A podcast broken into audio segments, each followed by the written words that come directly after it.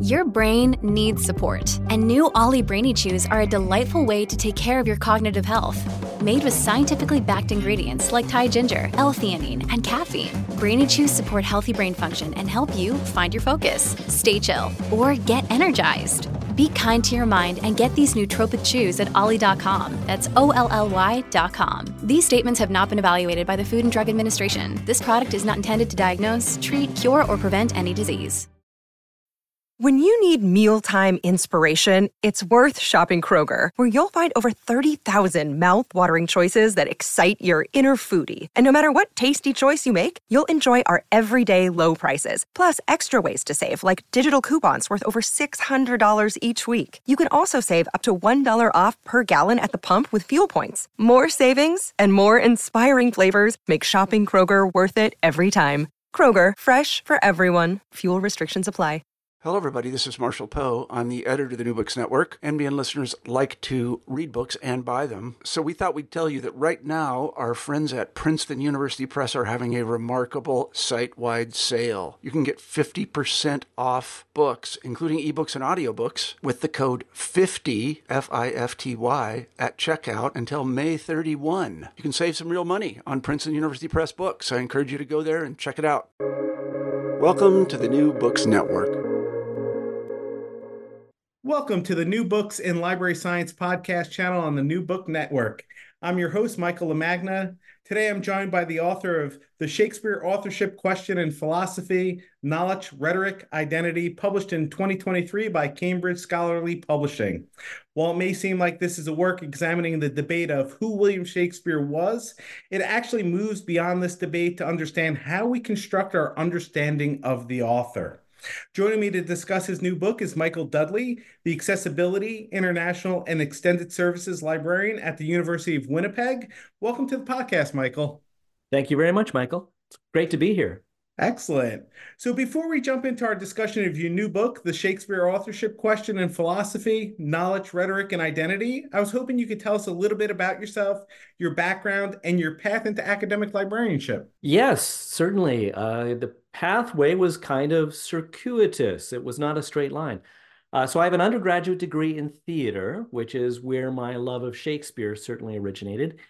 Uh, excuse me, but I uh, ended up working in public libraries in the late 80s. So 1989, I started working as a library assistant in a branch in Edmonton, Alberta.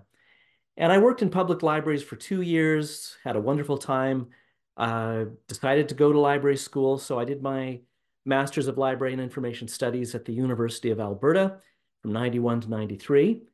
Uh, interestingly, like just the year I graduated, the year before the World Wide Web you know, came out. And so I, I I had to learn all that on the job. And it was like all this stuff that I'd done in school seemed suddenly like, you know, immediately uh, made obsolete in some sense. Um, so then I worked at uh, Edmonton Public Library uh, for a year, then ended up at Calgary Public Library uh, from from 94 uh, to 98. Uh, so in a number of different service areas, branch work, downtown um, downtown uh, library, uh, in the music uh, and fine arts department. You know, again, theater, theater and film. So that was that was a lot of fun. But I realized in the late '90s that uh, I was really getting interested in urban issues, uh, sustainable transportation, sustainable cities reading books like Jane Jacobs' The Death and Life of Great American Cities that really uh, captured my imagination. And I, I thought I really wanted to commit myself professionally to, to addressing uh, these urban issues. So I left my job at Calgary Public Library, went to the University of Manitoba in Winnipeg to study city planning at the graduate level, never expecting to be a librarian again. And, you know, it was fascinating work for a couple of years there. And what was quite fascinating and a little frustrating is that so much of the, the discourse in librarianship, it seemed, was all about the image of the librarian and the public doesn't know what we do and uh, the, the, the identity crisis in the library profession.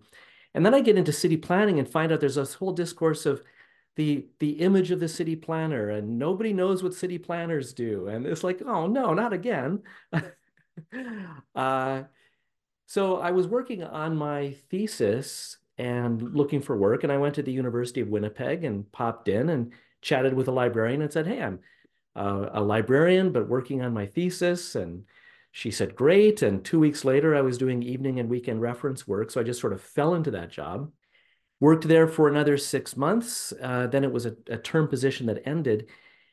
And the University of Winnipeg has or has an Institute of Urban Studies. And at the time, in 2001, they had a library that had been closed for two years. So the director phones me up and says, We have a library that needs a librarian. And so I just fell into that job. And for 11 years, I was running this one person library, doing urban research, community based research public policy work, and it was all quite fascinating.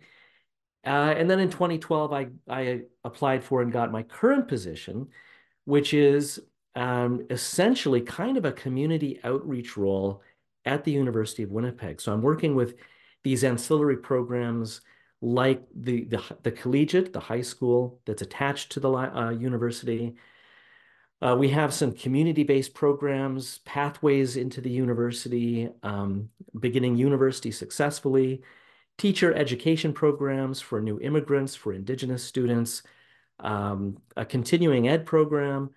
So it's kind of like a, as close as you can get kind of to a public library community outreach role in an academic setting. Uh, and I started off doing in, in, working with the Indigenous community as well. Um, I don't do Indigenous studies anymore, but the Aboriginal Student Services Center. I currently work with the International Student Center. Uh, so it's a lot of fun. I've, I've got all these different constituencies I work with, and uh, it's always different every day.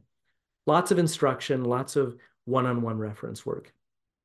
It, it's it's really great to see how everything came full circle for you professionally, and it, it really yeah. interesting to hear about the issues of professional identity outside the academic library field. yeah, for sure. Uh, but I also feel that, I've been convinced of this for a long time, that my degree in city planning actually helped me be a better librarian and certainly an academic librarian. Um, and being able to um, apply actually some, excuse me, urban planning theory to library science. Uh, pardon me. In November 2022, I co-wrote an article for the American Library Association's uh, Journal of, um, of Intellectual Freedom and Privacy and uh, on, on library neutrality. And I apply city planning theory uh, to the topic of library neutrality. Oh, very interesting. That's a that's a very interesting approach to that topic.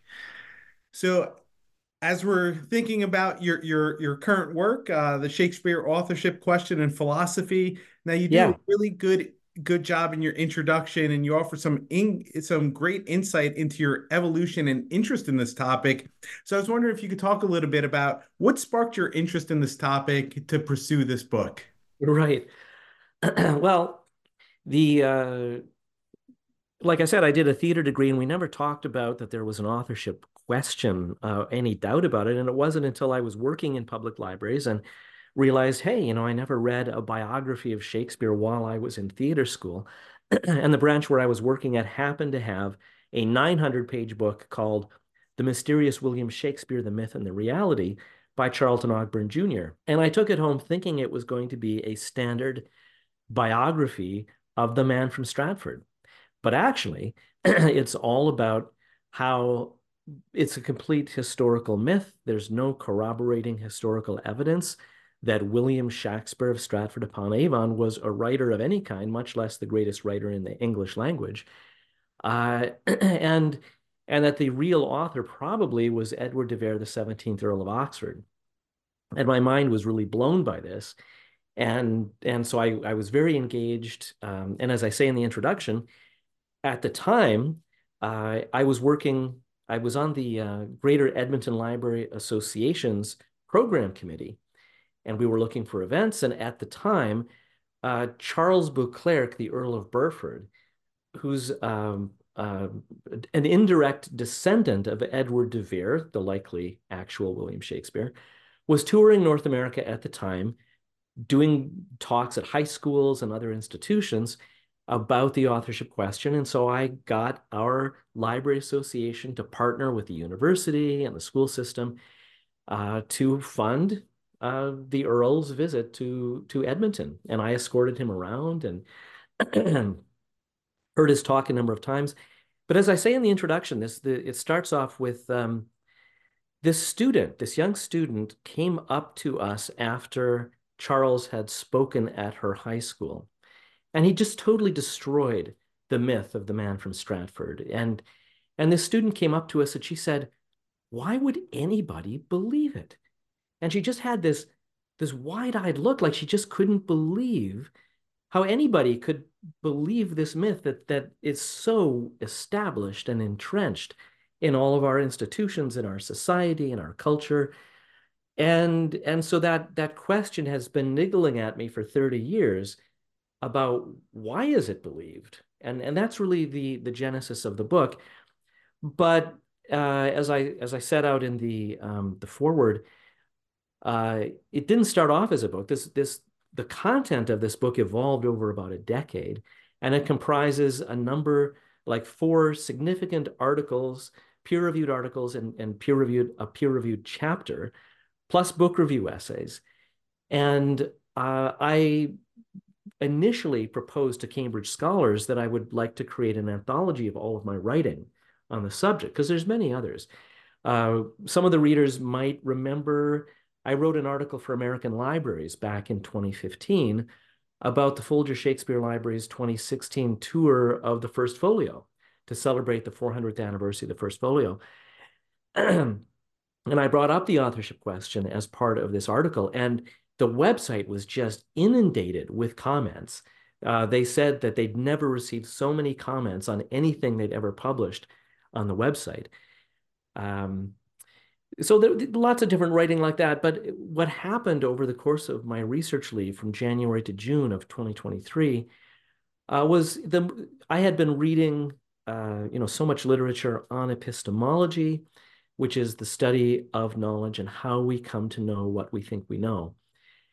Uh, and and one of the the pieces that I came across was um, a work by a German American philosopher named uh, Eric Voegelin. And I should actually preface this by saying that um, I have master's degrees in library science and city planning, but I am not a, a degreed philosopher. So this is all uh, literature that I uh, I have been reading uh, on my own. I mean, obviously, library science and and planning did some. There's some philosophizing involved in that, and I'll come back to that in a minute. but uh, a couple of articles by by Eric Voegelin from the early 1970s totally changed how I was thinking about this project.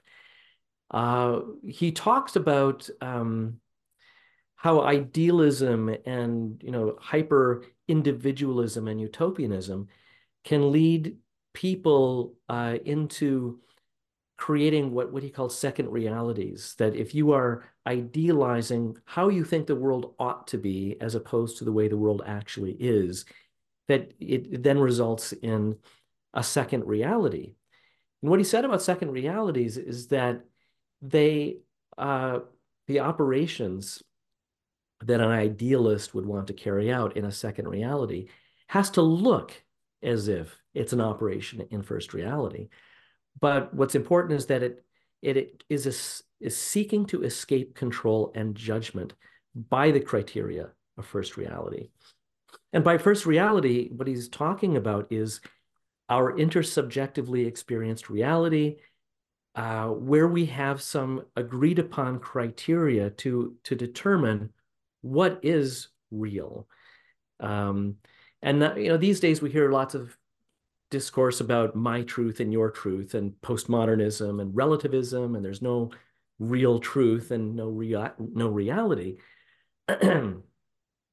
But what i realized is that the the the biographiction as as it's called in um, in shakespearean biography really amounts to a second reality that you know tries to look as if it's first reality. And in fact you know shakespeare scholarship is held up as sort of the epitome of scholarship. It's the pinnacle of the the ivory tower.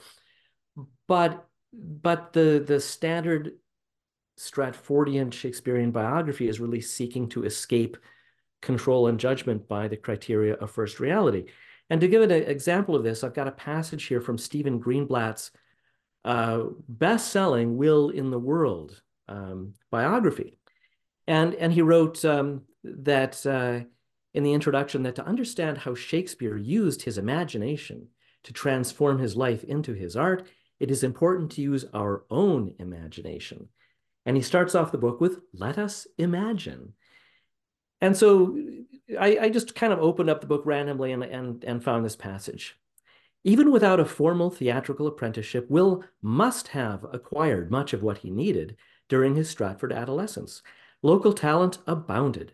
Filled with linguistic exuberance and rich fantasy, Will could have studied the lute with one of his accomplished neighbors, dancing with another, swordsmanship with still another. Observing his reflection in glass or his shadow on a wall, he could have recited grand sounding speeches and practiced courtly gestures and with his mother's link to the Ardens of Park Hall, and his father's faded but still notable distinction, he could have arrived at the sense that he could confidently carry off the role of a gentleman and fulfill his parents' dreams. Uh, you know, this is basically fan fiction about Shakespeare. This is not biography. And if you look at any standard Stratfordian biography of Shakespeare that fill our libraries, right? And this is one of the reasons why I, I this issue I think is so important for librarians. Uh, is is you know I'll come back to that, but that these biographies are filled with these conditional phrases: could have, must have. It is you know doubtless that, but there is no evidence from the man from Stratford's lifetime, which is 1564 to 1616, that says he was a writer. He never claimed to be a writer. His family, his descendants never claimed he was a writer. His neighbors never claimed he was a writer. Uh, we have nothing in his hand. His reputation as an author and the greatest author in the English language, if not the world, was established entirely posthumously. Now, what, what we see in the, the mainstream academy and publishing and biography is that that Shakespeare's identity is seen to be without doubt. And in 2013, the Shakespeare Birthplace Trust uh, released a book called Shakespeare Beyond Doubt Evidence, Argument, Controversy, edited by Sir Stanley Wells and Paul Edmondson. Uh, and they were seeking to debunk any doubt or skepticism or alternative authorial theories. But in fact, they did nothing of the kind. They, you know, the book doesn't really address the problem at all. And you know, I can't really get into all of the reasons why uh, there's so much doubt and has been for the last better part of 200 years. There's no evidence that Shakespeare of Stratford went to school. We know he never left England. Yet, you know, so many of the Shakespeare plays, 10 of them are set in Italy and have incredibly detailed, um, you know, descriptions of, of the geography, of the courtly life, in, uh, uh, in in Italian cities. Um, where where could Shakespeare have learned all this? There's extensive passages in Henry V in you know brilliant French, written in French. How did he acquire uh, to learn how to speak and write in French? Uh, and the, the standard answer is, well, he met travelers, he met Italians. Uh, the plays and the poems are littered with legal allusions, you know, metaphors in legal terminology. Well, he must have worked as a law clerk somewhere, or maybe he met lawyers. Somehow he, he acquired this knowledge. But it's because, and this is the meta narrative, it's the he was a natural genius. He used his pure imagination to imagine the details in the plays and the poems. But you know, all things being equal, it's, it's just ridiculous. We, we know that creativity doesn't work like that. People can be born with genius, but if it isn't nurtured, then if they don't have the sufficient education, if they don't get the training, they're never going to be able to bring that talent to fulfillment and to be a writer or an artist or a, or a musician. Um, you know, so the idea that Will Shakespeare in this provincial town uh, with, you know, no books to speak of anywhere, he certainly doesn't mention any books in his will. Uh, how could he have done it? it? There's just no explanatory potential in the standard Stratfordian narrative to explain how not only could he have written so brilliantly, but to have adopted such an aristocratic perspective.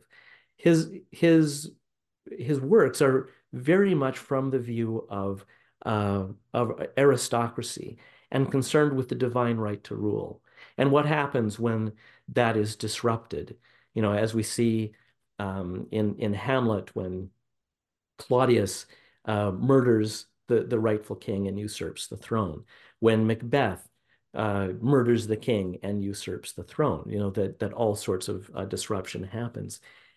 Um, so there's a lot of reasons why I think librarians ought to care about this issue, and not only because our libraries are filled with you know, that you know, thousands upon thousands of books based on this this evidence-free mythology that if it were corrected, if if institutions like the Shakespeare Birthplace Trust, the Folger Shakespeare Library, uh, if they were to acknowledge, okay, um, we concede that the author was probably Edward de Vere, 17th Earl of Oxford, and all of those books that would become obsolete, the the the new encyclopedias that would articles that would have to be written. I mean, it's just endless.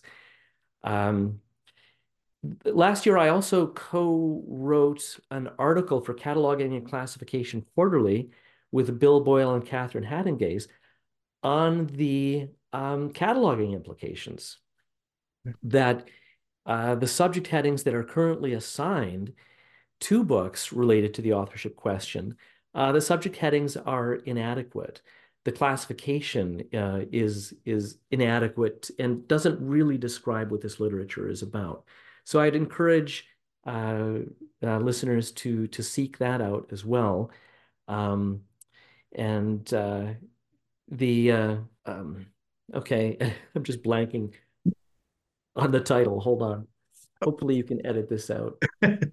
Hmm. But as you're looking up that title, you know, as I'm I'm listening to you talk about this issue, you know, how did this debate around who Shakespeare is and and more importantly, why is there such a deficiency in the biography of this man? And and I think you do a really good job of touching on this in, in your work. But I was wondering if you could talk a little bit about that. And really, you know, why do you see the Academy, Shakespeare scholars, you know, disqualifying or dismissing the the question of authorship? Well, certainly the uh, so many careers are invested in the the traditional mythology. You know that that scholars have built their entire academic careers, all of their publishing. Uh, it, it, would really be extraordinary to to be in the position of of having to to forsake that. Uh, like so many reputations are built on it, but um, we see the first book length biography of Shakespeare uh, in the 1840s, so like 230 years after the death of William Shakespeare of Stratford.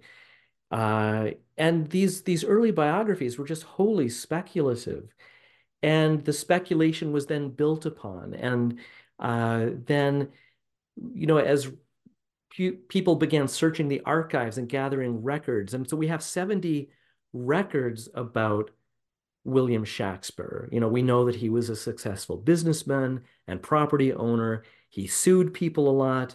Uh, he hoarded grain in a time of famine. Like we have all of, the more we know about this person, the less it seems possible that he could have been the greatest writer in the English language because none of the records from his lifetime have anything to do with writing. He was never paid to write anything. How he got his wealth uh, we don't know exactly how he was able to buy New Place in 1597, you know, one of the most expensive properties in Stratford upon Avon. that he was an investor in the theaters. Uh, we there's there's some there's evidence for that. Uh, so what's what's happened is that biographers have tried to stitch together uh, the the documents about William Shakespeare with the the incredibly rich literature and like psychologizing from the plays and the sonnets you know the, what he must have thought. And as we read from from that passage from will and the world.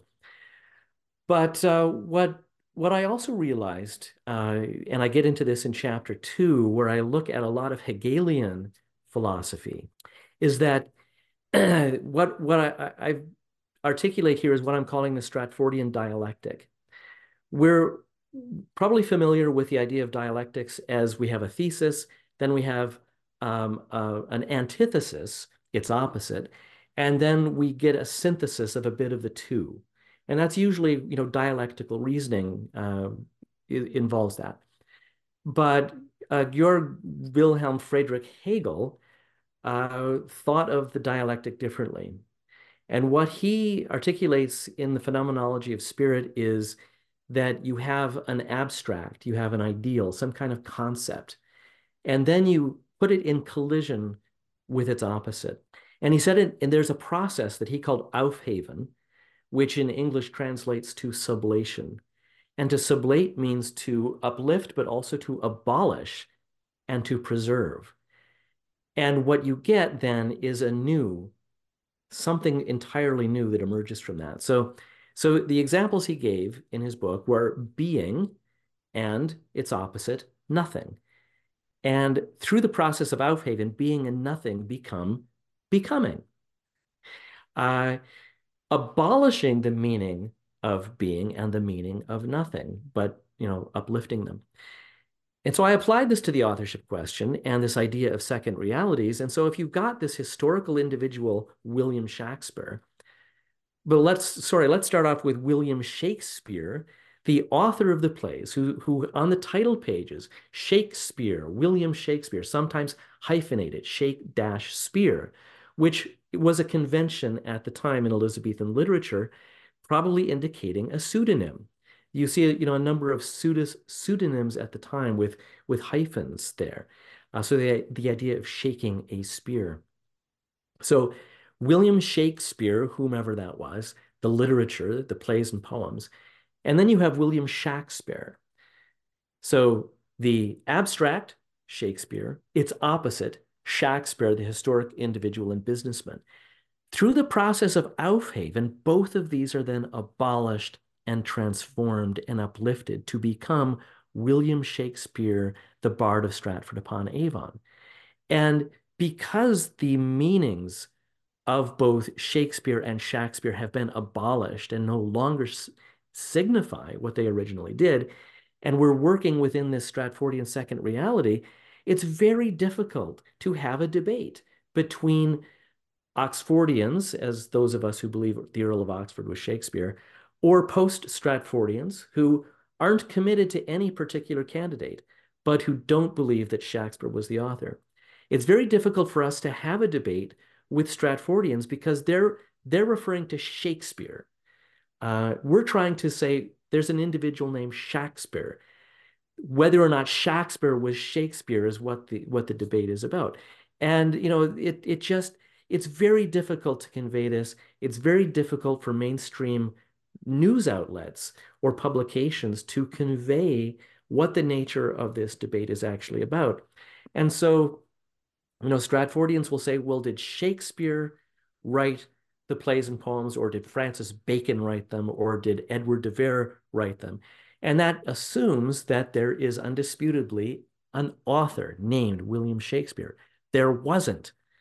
Uh, if you look at at the actual evidence, and so, um, and and sorry, this is this is something that we touch on. I, I mentioned our article in Cataloging and Classification Quarterly, uh, and it was called "Tongue Tied by Authorities: Library of Congress Vocabularies and the Shakespeare Authorship Question."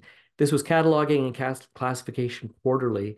Uh, was published in, in November of 2022, um, page 1 to 39. And one of the theories that we look at there is, is realism. um, philosophical realism in cataloging.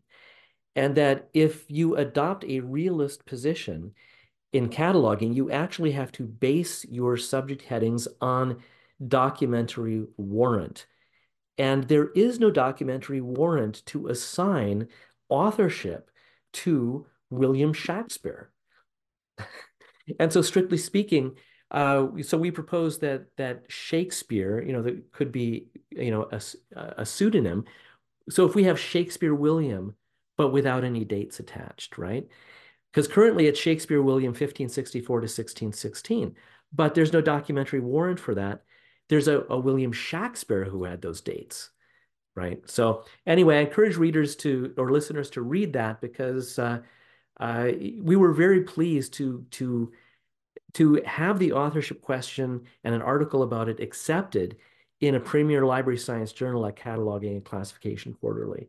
Uh, we Oxfordians are, are, really pleased about this uh, achievement. So, but yes, yeah, so I think that's why why it has been so difficult to to get to break through to the mainstream. Why biographies continue to be churned out year after year after year, climbing the bestseller lists because they are operating in this second reality and it's not being recognized as such.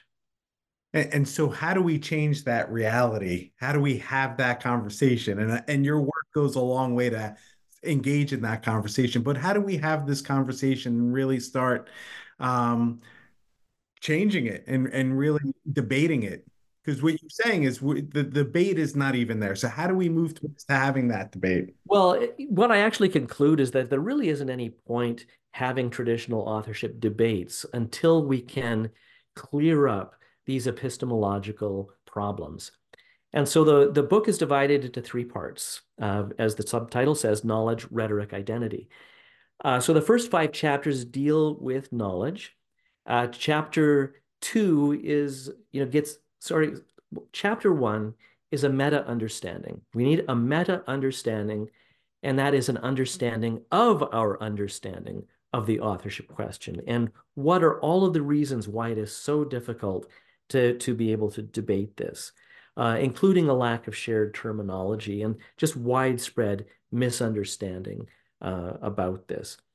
Um, chapter two, I get into the philosophy about, about the philosophy of genius, the philosophy of imagination on the part of uh, biographers. Um, and I'd like to parenthetically get back to library science theory and city planning theory here. And one of the, the things that I brought to this project that I think most, you know, English literature uh, professors or, or even philosophers wouldn't have is that both librarianship and planning are very much concerned with uh, theoretical reflexivity. That it's not just that we're theorizing about our object of our work, i.e., you know, information for librarians and, and urban settlements for planners, but we're also theorizing about our own relationship with those objects of our work. And so really getting into what is our role as a presumed expert, you know, what, what is the state of our knowledge um, how do we engage with citizens about this? Um, what are our ethical commitments to society? And I think in, in my in chapter two here, I'm kind of doing that work for the Shakespeare biographers and doing that reflexive theorizing about their unfettered imagination in creating this this you know fictional Shakespeare and what impact that has had on society uh, and and then getting into the Stratfordian dialectic. Chapter three is on the ethics of belief, and this was a paper that I published in 2021. Uh, so this is one of the previously existing works, um, and the ethics of belief are all about uh, that we need to have sufficient evidence for our beliefs, I, you know, outside of religion. Uh, like I wouldn't apply this to religious belief, right? But if it's something to do with something that can be empirically demonstrated, then we need to have sufficient evidence for that belief, especially if we are then going to assert that belief and try to convince others of it. And then we have an impact on other people uh, and society at large. So with with Eric Voegelin saying that second realities are trying to escape the criteria of first reality, that's my first criteria, the ethics of belief.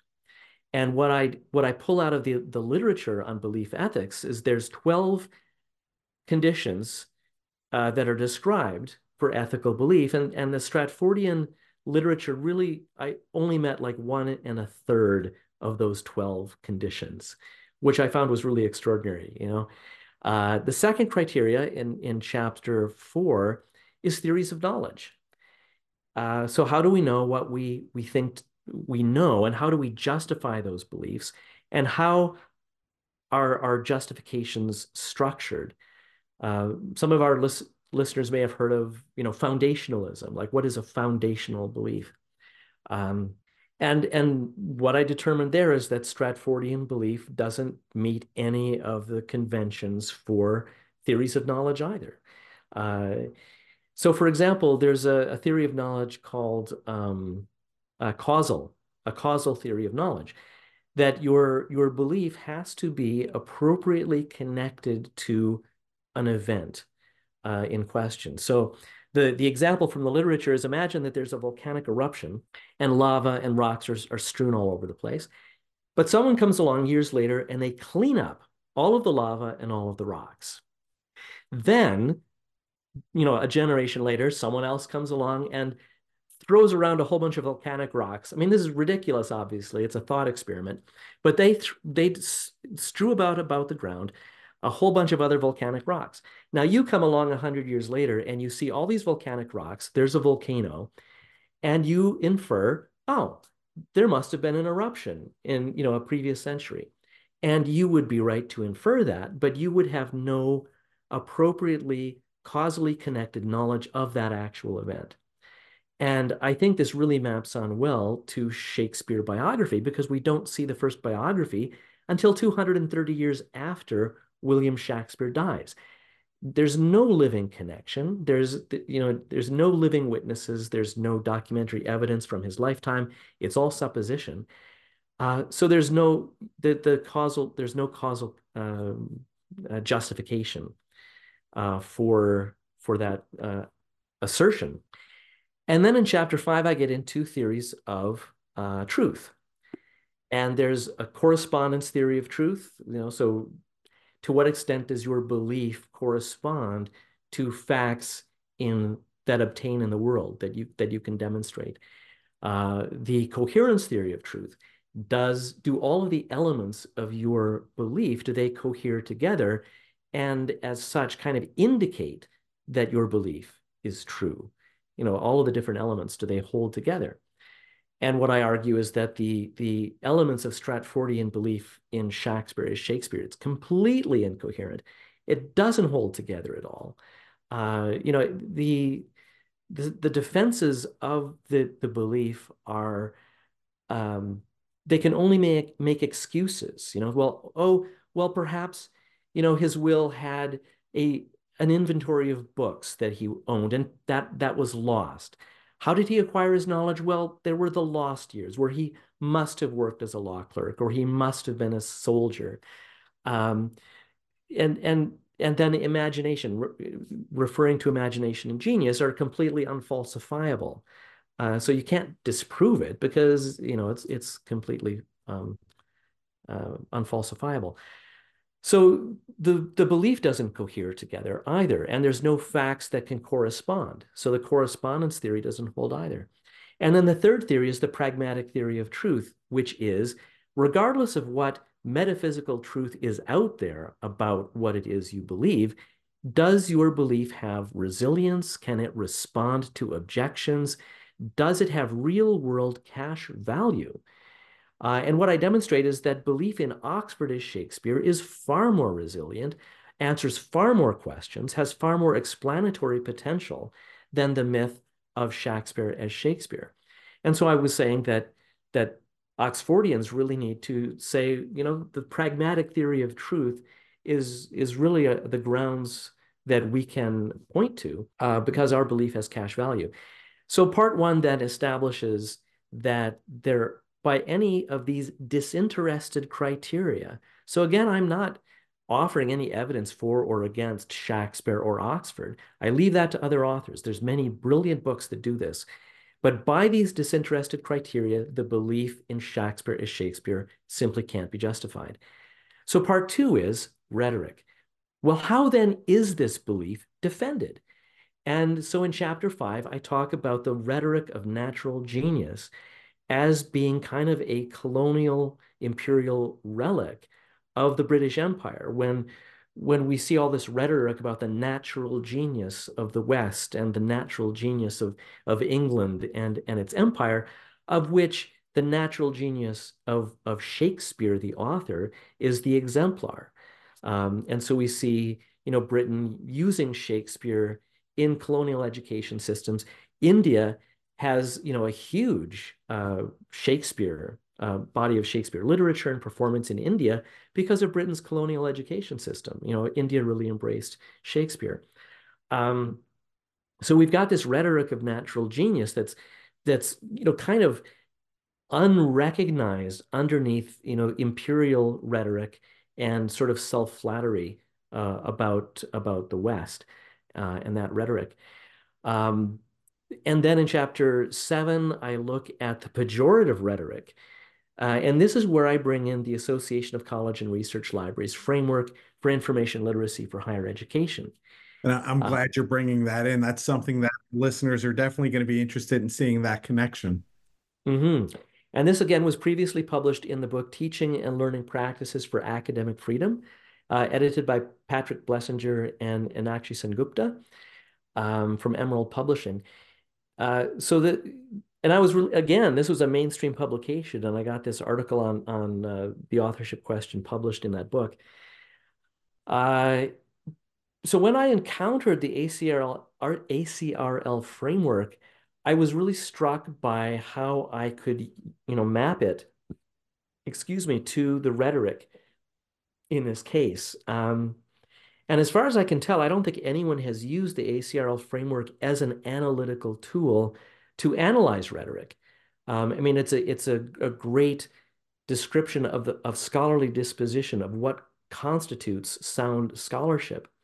And so what I do in chapter seven is look at each one of the elements accord and then um, apply Stratfordian rhetoric and scholarly behavior uh, and and their statements to demonstrate that they're not meeting the the uh, requirements. This again a disinterested framework for sound scholarship uh, in the ACRL framework. Uh, the following chapter looks at um, mainstream uh, mass media framing uh, in terms of Chomsky and Herman's propaganda model of news and the reception to the 2011 film Anonymous, which posited uh, a very, you know, very theatrical interpretation of how uh, Edward de Vere, Earl of Oxford, could have been Shakespeare, and how so much of the media response to it was so hostile.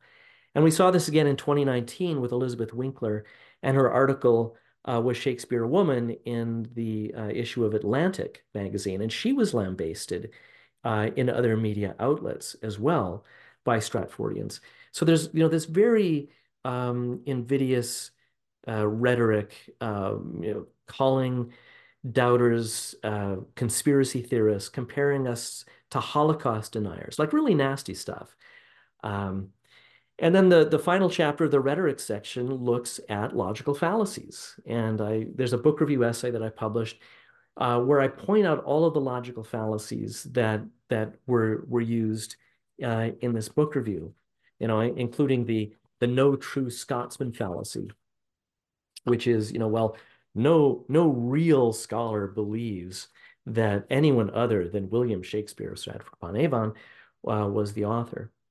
So establishing then in part two, this is how that second reality is maintained and defended. Part three then is, well, how do we reestablish a Shakespearean first reality? And, and I like that approach. And so how, how do we rethink our relationship between identity and our beliefs? And how can we address this question of authorship then? Mm-hmm, mm-hmm. Well, first, I, I demonstrate in chapter 11 um, this was another previously published work um, where the, the Shakespeare Oxford Fellowship, uh, which is an advocacy organization for the Earl of Oxford, starting in 2015, they started running or soliciting and running uh, personal essays by Oxfordians, how I became an Oxfordian. I submitted one of these and I gave an abbreviated account of that, you know, of the students saying, why would anybody believe it um, event. Um, and so in 2017, by the time I was um, thinking about this project, there were about 50 of these essays. And so I analyzed them. Uh, again, this was uh, really a unique um, uh, perspective I was able to bring to the project is that my mother, Nancy Dud Dudley, published her dissertation in 1987 on the phenomenology or the experience of paradigm shifts. So what is it like to actually change your entire worldview from one thing to another? And I, I reread her dissertation and I thought, well, this is, I can map this on totally to the Oxfordian experience, or at least I can see how it maps on. Uh, and and so what I did then is that I I took her framework, I added on to it. I had to add some some other elements related to emotion um, and and intention, uh, again from from other literature, but found that the that phenomenology of the paradigm shift was really clear. And from a pragmatic perspective, like the cash value of belief in Oxford, that you read these essays that I excerpt in the chapter. And the, the respondents who were saying the plays didn't make any sense. I read the biographies and they left me completely cold. I was really dissatisfied. And then they encounter Oxford, usually through a book like the one I encountered, The Mysterious William Shakespeare, The Myth and the Reality. And that this lightning flash, you know, the light bulb goes off and suddenly things start to fall into place. They reread the plays, they make sense, especially if you read the sonnets. Suddenly you see an autobiographical story being told here of, of the poet and his relationship with the fair youth. And, and so that pragmatic cash value really uh, is, is apparent. Um, so then in chapter 11, I bring all this together, uh, all of the theories that I discuss in the book, and really lay out that we're not just dealing with a different authorial theory between Shakespeare and Oxford, but it is completely different worldviews about just everything, about how we know, about uh, the role of the historian, about um, uh, the the nature of reality, even you know that that if there's such a thing as natural genius, or is that is that coming from God? Like, are we making a theological statement here, uh, a metaphysical statement of, of faith um, that Oxfordians don't need to do? You know, we can we can see where Oxford got his education. You know, who his tutor was, uh, that he was that he was raised as a ward of court with one of the best libraries in the kingdom that we we we can definitely see. We we know he traveled to Italy for two years, visiting many of the cities that are mentioned in the Shakespeare plays. So we have that explanatory potential. But as you asked, like how do we then address this issue of identity and belief? And one of the big stumbling blocks that I talk about is that Stratfordians are holding on to, are holding this belief and their identity and holding those together so tightly that it is a threat to their identity to let that go, to allow it to be questioned. Uh, and I bring in uh, a recent book by Julia Galef called The Scout Mindset. Uh, and it's very much about our identities as believers. And she says that that we have there's two kinds of believers that she talks about. One is the the soldier mindset where you're defending your beliefs and you're really concerned with practical reason here about how practical reasoning, how do I defend my belief? How do I prove it true? As opposed to a scout who is trying to map out the knowledge landscape and wants to get the right answer, whatever it is. And they're not they're not investing their own you know identity in in determining one answer or another. And so this is what I think is really needed in the field of Shakespeare studies is that we all need to hold our identities a little less tightly Um, you know, I'm as much as I believe in in Oxford as Shakespeare, I'm willing to be proven wrong. If there's, you know, because again, there's only circumstantial evidence that Edward de Vere was Shakespeare. There's no smoking gun. There's no, you know, document where where somebody says, "Oh, I just saw the most delightful performance of of Hamlet by my my Lord Oxford." You know, nobody has discovered something like that. So if if something you know, very definitive is discovered, indicating that someone else or other groups of people wrote the plays, then I would grudgingly, you know, relinquish relinquish my belief. Uh, but so that that really is an important thing is that we we need to be able to have a reasoned debate. We need to have it on commensurate grounds that we're dealing with disinterested criteria of belief, of knowledge, of justification, of truth, not using invidious ad hominem rhetoric of condemning people that disagree with us, but instead accepting other knowers, other Shakespeare lovers as fellow Shakespeareans and saying, well, how can we better understand this body of literature that we love so much? You know, who, whomever wrote it, uh, let's make that journey together. Uh, and, and so, yeah, that, that, that was the argument. I was able to kind of retroactively construct from 10 years worth of articles and then a six month research leave where I, you know, combined a whole bunch of new content and then edited, you know, and reordered what I'd previously written. Well, it's a fascinating work. And Michael, I know that we're running out of time. And so I was just wondering, what projects are you currently working on? And are you going to continue to explore this issue or are you going to, is your research going to take you in a new direction? Mm-hmm. Well, uh, one of the uh, projects I'm involved with, I'm I'm involved with Heterodox Academy Libraries, and I'm a contributor to the Heterodoxy in the Stacks Substack, uh, where we're very much concerned with open inquiry, intellectual freedom, academic freedom.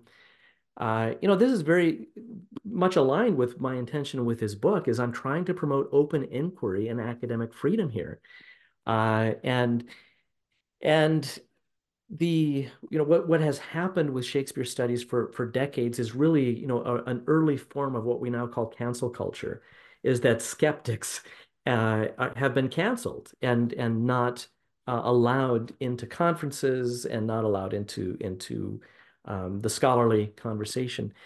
So yeah, you can find my work at Heterodoxy in the Stacks. I do have a website for the book called you know saqnphilosophy.com where I've, I've I'm I'm blogging, I'm posting all of my interviews. Uh, there's some other video interviews I've done.